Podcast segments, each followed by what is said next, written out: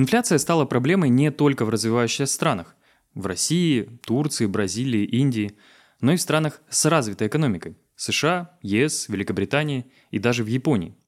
Глядя на эти показатели, у инвесторов возникает справедливый вопрос. Существует ли такой инструмент, который позволит защититься от инфляции? В идеале он должен не только спасать от обесценивания денег, но и приносить сверху доход, обеспечивающий рост капитала во времени.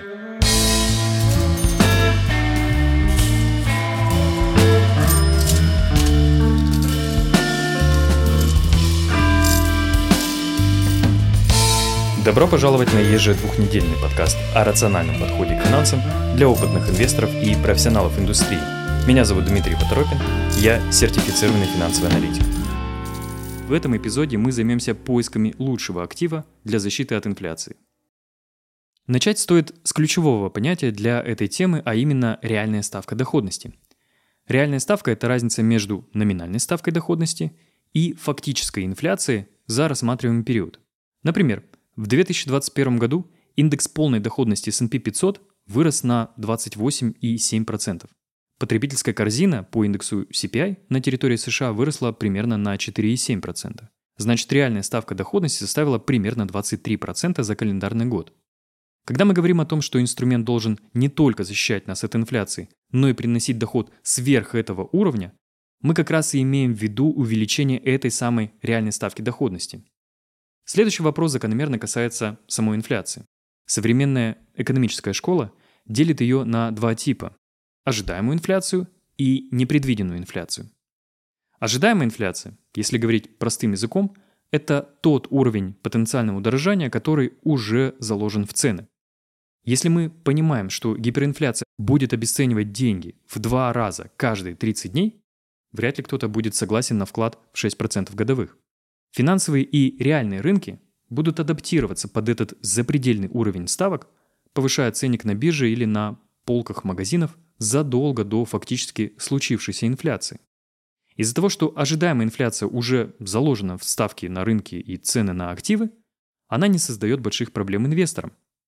Цена любого инвестиционного актива отражает потенциал его доходности в будущем, а эта доходность уже учитывает потенциальную инфляцию – Статистически ожидаемая инфляция сегодня не является качественным индикатором фактически случившейся инфляции завтра.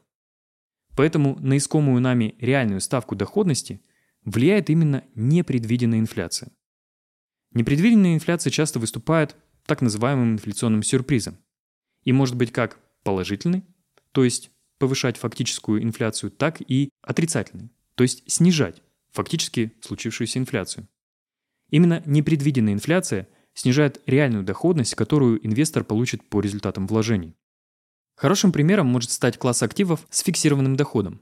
Если инвестор приобретает облигацию с доходностью к погашению в 10% годовых, при ожидаемой средней годовой инфляции в 4%, он должен получить около 6% реальной доходности в год. Однако если фактически среднегодовая инфляция удвоится и составит 8%, реальная доходность инвестора упадет в 3 раза до 2% годовых. Вывод напрашивается сам собой. Оптимальное решение должно защищать именно от неожиданной инфляции. В идеале такой инструмент должен еще и приносить доходность сверх этого уровня. Так какие же активы будут максимально сохранены и ликвидны в случае серьезных экономических потрясений? Одним из наиболее популярных активов для защиты от инфляции считается золото. Поскольку по определению инфляция – это повышение общего уровня цен на товары и услуги в экономике, то и золото, как представитель семейства драгоценных металлов, должно подорожать вместе со всем остальным. Благодаря своим уникальным химическим свойствам золото не вступает в реакцию с большинством других соединений, а значит может сохраняться в первозданном виде очень длительное время. Спот-рынок и срочный рынок драгоценных металлов считается довольно ликвидным, а универсальность самого актива позволяет рассчитывать даже на защиту от девальвации национальной валюты. Звучит это все очень неплохо, но стоит обратиться к статистике. За последние 40 лет индекс потребительской инфляции в долларе США рос со скоростью 2,9% годовых. Динамика цен на золото за тот же период была выше – 4,2% годовых. Однако из восьми упомянутых пятилеток лишь половина завершилась ростом драгоценного металла Два пятилетних отрезка закрылись с отрицательной средней доходностью и еще два отрезка почти без динамики. За 20 лет, с июня 83 по июнь 2003 цены на потребительские товары выросли почти в два раза, на 95%. Золото за тот же период потеряло около 17% стоимости. Ипотечный кризис США 2007 года и мировой финансовый кризис 2008 года частично вернули доверие золоту. С 2003 по 2008 год драгоценный металл вырос более чем на 21% годовых. Этим, конечно же, частично компенсировалось отсутствие положительной динамики за прошедшие 25 лет. Но в это же время инфляция была совсем невысокой, всего лишь 2,2% в среднегодовом выражении. С 2008 по 2013 год золото продолжило расти со скоростью около 6% в среднегодовом выражении, но вот инфляция замедлилась до 1,6% из-за резкого снижения экономической активности после кризиса. В последующий период, с 2013 по 2018 год, динамика золота угасла до 1% среднегодового прироста, а вот инфляция наоборот – повысилась до 2% годовых. Что мы имеем в итоге за период с 83 по 2023? Вложившись в золото, инвестор бы обогнал уровень инфляции примерно на 1,3% годовых. Но основу такой динамики заложил всего один единственный период – с 2003 по 2008 год. Тогда цена золота практически утроилась. За первые 20 лет с 1983 по 2003 год при росте стоимости товаров и услуг почти в два раза оценка золота в портфеле инвестора сократилась бы почти на 17%. Это привело бы к падению покупательской способности капитала более чем в два раза. Более того, в последующие периоды рост золота оказался никак не связан с показателями инфляции. Мы помним о том, что инвестору важна защита именно от непредвиденной инфляции. За период с 1975 по 2011 год корреляция между уровнем непредвиденной инфляции и ценой золота на рынке не существовало. Единственное наблюдение с положительной взаимосвязью датируется 1980 годом. Это говорит нам о том, что инвестор не в силах защитить свой капитал от непредвиденной инфляции, используя золото. Финансисты часто говорят о том, что акции компании имеют внутреннюю защиту от инфляции. Это означает, что большинство компаний при повышении общего уровня цен и сами могут контролировать ценообразование своей продукции. Если сырье для металлургического комбината выросло в цене, то и продукция завода подорожает, так эффект инфляции нивелируется. В качестве обоснования приводят ту же статистику. За последние 40 лет акции приносили среднегодовой доход значительно выше инфляции в 7 пятилетних периодах из 8. Вложившись в акции в июне 1983 года к июню 2023 года, инвестор бы не только получил доходность выше уровня инфляции, но и увеличил свой капитал примерно в 27 раз. Однако работы многих экономистов за последние 50 лет говорят о противоположном. Динамика акций и инфляции находятся в обратной корреляции. Например, совсем недавнее исследование показало, что повышение инфляции приводит к снижению ставки реальной доходности в акциях. Акции, как класс активов, позволяют получить повышенный уровень доходности на длинном горизонте. Эта ставка за последние 40 лет – была выше среднего уровня инфляции.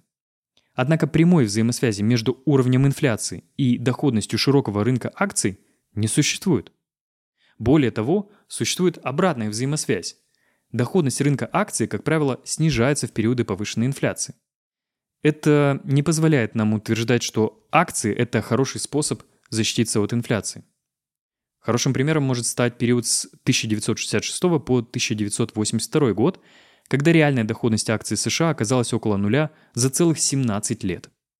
Еще одно интересное исследование, опубликованное в 2021 году, показало, что лишь акции компаний энергетического сектора, прежде всего добывающих предприятий, а также сами сырьевые товары имеют положительную корреляцию и с общей инфляцией, и с непредвиденной. Но чрезмерная волатильность в динамике активов этого сектора нивелирует это преимущество – не позволяя использовать его для эффективной защиты от инфляции. Разброс значений доходности по акциям добывающих предприятий и сырьевым товарам может достигать 20-кратных значений показателя инфляции. Несмотря на положительную корреляцию с уровнем инфляции, более половины их динамики объясняются другими факторами. Если инвестор хочет, защищаясь от инфляции, сохранить и увеличить капитал для будущего потребления – то настолько высокий уровень волатильности актива полностью ее разрушают. Важно также добавить, что в периоды низкой инфляции товарные активы, как правило, приносят отрицательную реальную доходность инвесторам. Причем это касается не только сырьевых товаров, но и сельскохозяйственных. Как мы убедились ранее, периоды высокой инфляции могут достаточно быстро сменяться периодами низкой инфляции. Портфель сырьевых активов может в какой-то момент принести повышенную доходность и покрыть внезапно выросший уровень инфляции. Однако в средней и долгосрочной перспективе он с большей вероятностью принесет инвестору убыток. Кажется, что у денежного рынка не так много шансов стать по-настоящему хорошим решением для защиты от инфляции. Но краткосрочные ставки более адаптивны к возникающей непредвиденной инфляции, чем долгосрочные. Если центральные банки в борьбе за ценовую стабильность начинают повышать свои учетные ставки, то проценты по депозитам и краткосрочным займам тоже начинают расти. Долгосрочные облигации при таком сценарии с большей вероятностью принесут существенные убытки из-за своей высокой чувствительности к уровню ставок. А те, кто инвестировал в краткосрочные займы, смогут более оперативно переложить свои капиталы под более высокий процент и использовать общее повышение ставок в своих интересах. За последние 40 лет трехмесячные казначейские векселя США приносили инвесторам доходность выше уровня инфляции в течение пяти периодов из восьми наблюдаемых. На длинном горизонте инструменты денежного рынка способны приносить инвесторам доходность на уровне инфляции или даже чуть выше. Но рост инфляции не всегда влечет за собой повышение ставок. Поэтому для инвесторов со среднесрочным и долгосрочным горизонтом этот инструмент также не будет идеальным решением. Он не сможет защитить капитал от обесценивания в периоды повышенного роста цен и отказа регулятора повышать учетную ставку. Хорошим примером может стать Турция. За последние 5 лет среднегодовая потребительская инфляция составила 35%. Однако средняя учетная ставка Центрального банка за этот период, взвешенная по времени, составила всего лишь 13,9%. При таком режиме ставки на денежном рынке будут значительно ниже уровня инфляции, поэтому использование такого инструмента для защиты капитала абсолютно непригодно. Одним из наиболее эффективных инструментов для защиты от обесценивания денег могут стать облигации с защитой от инфляции. В США они называются TIPS, в России это ОФЗ-ИН – облигации федерального займа с индексируемым номиналом. По таким облигациям производится индексация самого номинала, то есть тела займа, на уровень фактически случившейся инфляции с небольшим временным лагом. То есть зафиксированная в месяце Т инфляция будет увеличивать номинал самой облигации в месяце Т плюс 2. Эмитентом по таким облигациям выступает государство, поэтому, как правило, они носят наивысшее кредитное качество на локальном финансовом рынке. Поскольку индексация происходит из расчета реально зафиксированной инфляции, это позволяет инструменту преодолевать непредвиденную инфляцию, правда с небольшой задержкой. Платой за такой функционал становится невысокая прибыль. Купоны по таким облигациям значительно ниже, чем по обычным облигациям с фиксированным доходом. Последние, как правило, закладывают инфляционную неопределенность в номинальный уровень своих купонных выплат. Если же опасения по поводу потенциального роста цен не оправдались, доходность по обычным облигациям с фиксированной доходностью будет, конечно же, выше. Еще одна особенность, которую стоит упомянуть. Индексируемые облигации смогут стать по-настоящему эффективной защитой от инфляции лишь в том случае, если срок их погашения совпадает с инвестиционным горизонтом. В их ценах также заложено ожидание по инфляции в будущем – Поэтому попытка захеджировать инфляцию на горизонте в 3 года, используя 20-летние ТИПС, с большей вероятностью будет обречена на провал. Что мы имеем в итоге? Инфляция – это повышение уровня стоимости товаров и услуг, которое со временем снижает покупательскую способность капитала. Для измерения покупательской способности инвестору стоит рассчитывать реальную ставку доходности, которая отделяет уровень инфляции от номинального прироста капитала. Инфляция делится на ожидаемую и непредвиденную. Ожидаемая инфляция уже заложена в цены финансовых инструментов и не является проблемой для инвестора. Непредвиденная инфляция – это тот ключевой риск, который снижает реальную оценку капитала при инвестировании. Золото помогло инвесторам заработать больше уровня инфляции лишь в половине из восьми последних пятилетних периодов. Академические исследования показывают, что связь между непредвиденной инфляцией и ценами на этот драгоценный металл отсутствует. Акции, как инвестиционный актив, имеют высокий уровень среднегодовой доходности, покрывающий средний уровень инфляции. Но повышение инфляции все же снижает реальный уровень доходности акций. Существует лишь один сектор акций компании которого имеют подтвержденную корреляцию с уровнем инфляции – энергетический. Однако, как и в случае с самими энергетическими ресурсами, чрезмерная волатильность данного сектора не позволяет использовать этот актив для защиты от инфляции. К тому же сами ресурсы имеют тенденцию к отрицательной доходности в периоды с низкой инфляцией. Поэтому вряд ли смогут сохранить покупательскую способность капитала на средней и долгосрочном горизонте. Инструменты денежного рынка и депозиты могут позволить инвестору зарабатывать на уровне инфляции. Но реальная ставка доходности, скорее всего, будет близка к нулю. Существует также проблема в расхождении уровня инфляции и ставок на рынке, которая может привести к обесцениванию капитала со временем, как в случае с Турцией. Облигации защиты от инфляции или индексируемые облигации – один из самых эффективных инструментов для защиты капитала.